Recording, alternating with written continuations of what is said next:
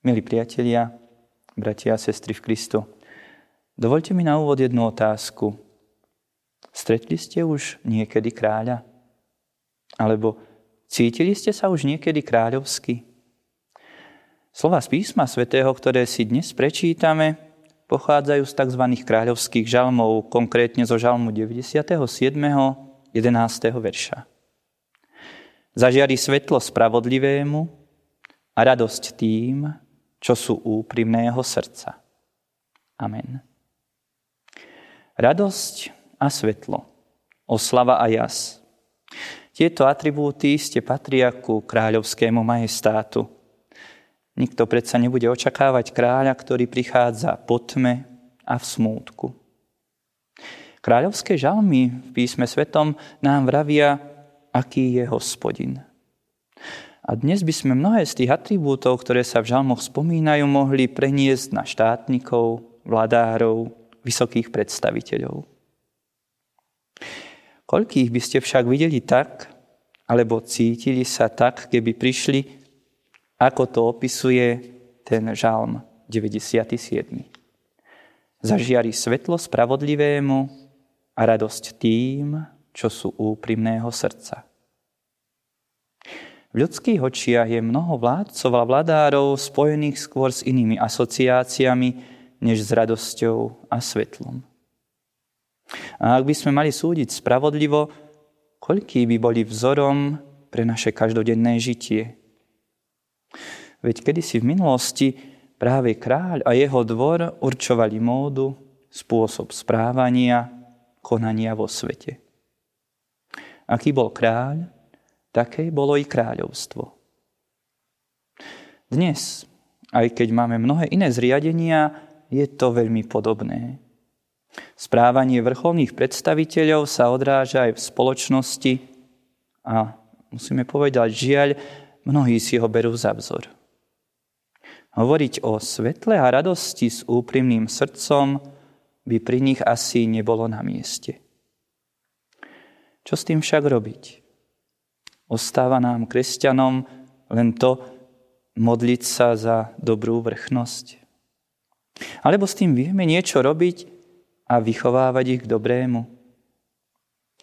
Slovo Božie je iste mocné a vie zaznieť aj do ich životov. Prenikne však do takých výšav politiky, otvorí ich srdcia pre konanie dobrého. Alebo sa dobro chápe ako slabosť, niečo, čo v tých vysokých kruhoch nemá miesto. Zažiari svetlo spravodlivému a radosť tým, čo sú úprimného srdca. Milí priatelia, nachádzame sa v adventnom období a doslova každý deň očakávame príchod kráľa. O jeho príchod dokonca každodenne prosíme v modlitbe, a to nie len to, aby prišiel on, ale aby s ním prišlo aj jeho kráľovstvo. Sme v podstate takí tajní monarchisti, ktorí očakávajú kráľa a kráľovstvo, ktoré nie je z tohto sveta. Vieme však, že s jeho príchodom sa všetko zmení. Zasľúbenie toho dobrého už máme. Nesmieme sa však vzdávať a rezignovať na tento svet, pretože sám Pán nám povedal, že jeho slová máme niesť, a to až do posledných končín zeme. Pán príde, Pán prichádza, Maranatha. Takto znelo v starokresťanskej cirkvi a takto znie aj dnes. Poslami tejto dobrej zvesti, evanielia, sme aj my, evanielici. Každý jeden z nás, tajný či verejný vyznávač Božieho kráľovstva, a očakávame ten príchod s veľkou nádejou. Jeho hodnoty prinášajú totižto iný, ten kráľovský pocit. Svetlo spravodlivosti a radosť tým, čo sú úprimného srdca. Amen. Pomodlíme sa. Sme poslami v tomto svete, Pane, poslami Tvojho kráľovstva, a tá ne, tak nech aj čokoľvek sa stane, nech sa nezriekame toho posolstva.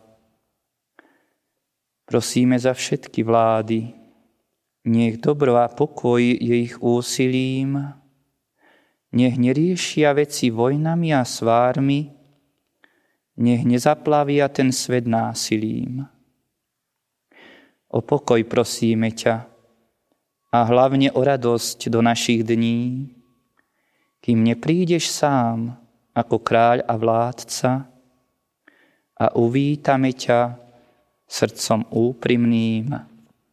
Amen.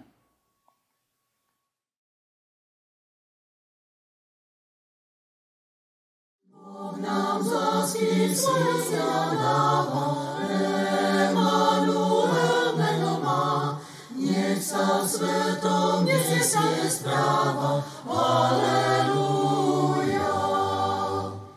Prešiel krám nebeskou bránou, keď Otec povedal áno, v ľudskom tele on ku nám šiel, o Emanuel.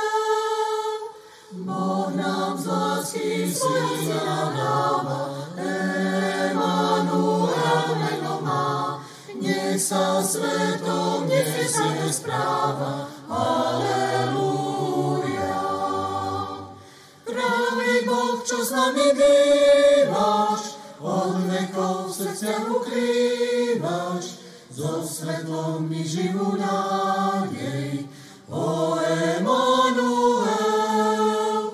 Boh nám z lásky syna dáva, sa svetom nesie správa, aleluja. Nad biedným si sa vždy skláňal, volkovi väzneným zlámal, berieš na seba náš údel, o Emanuel.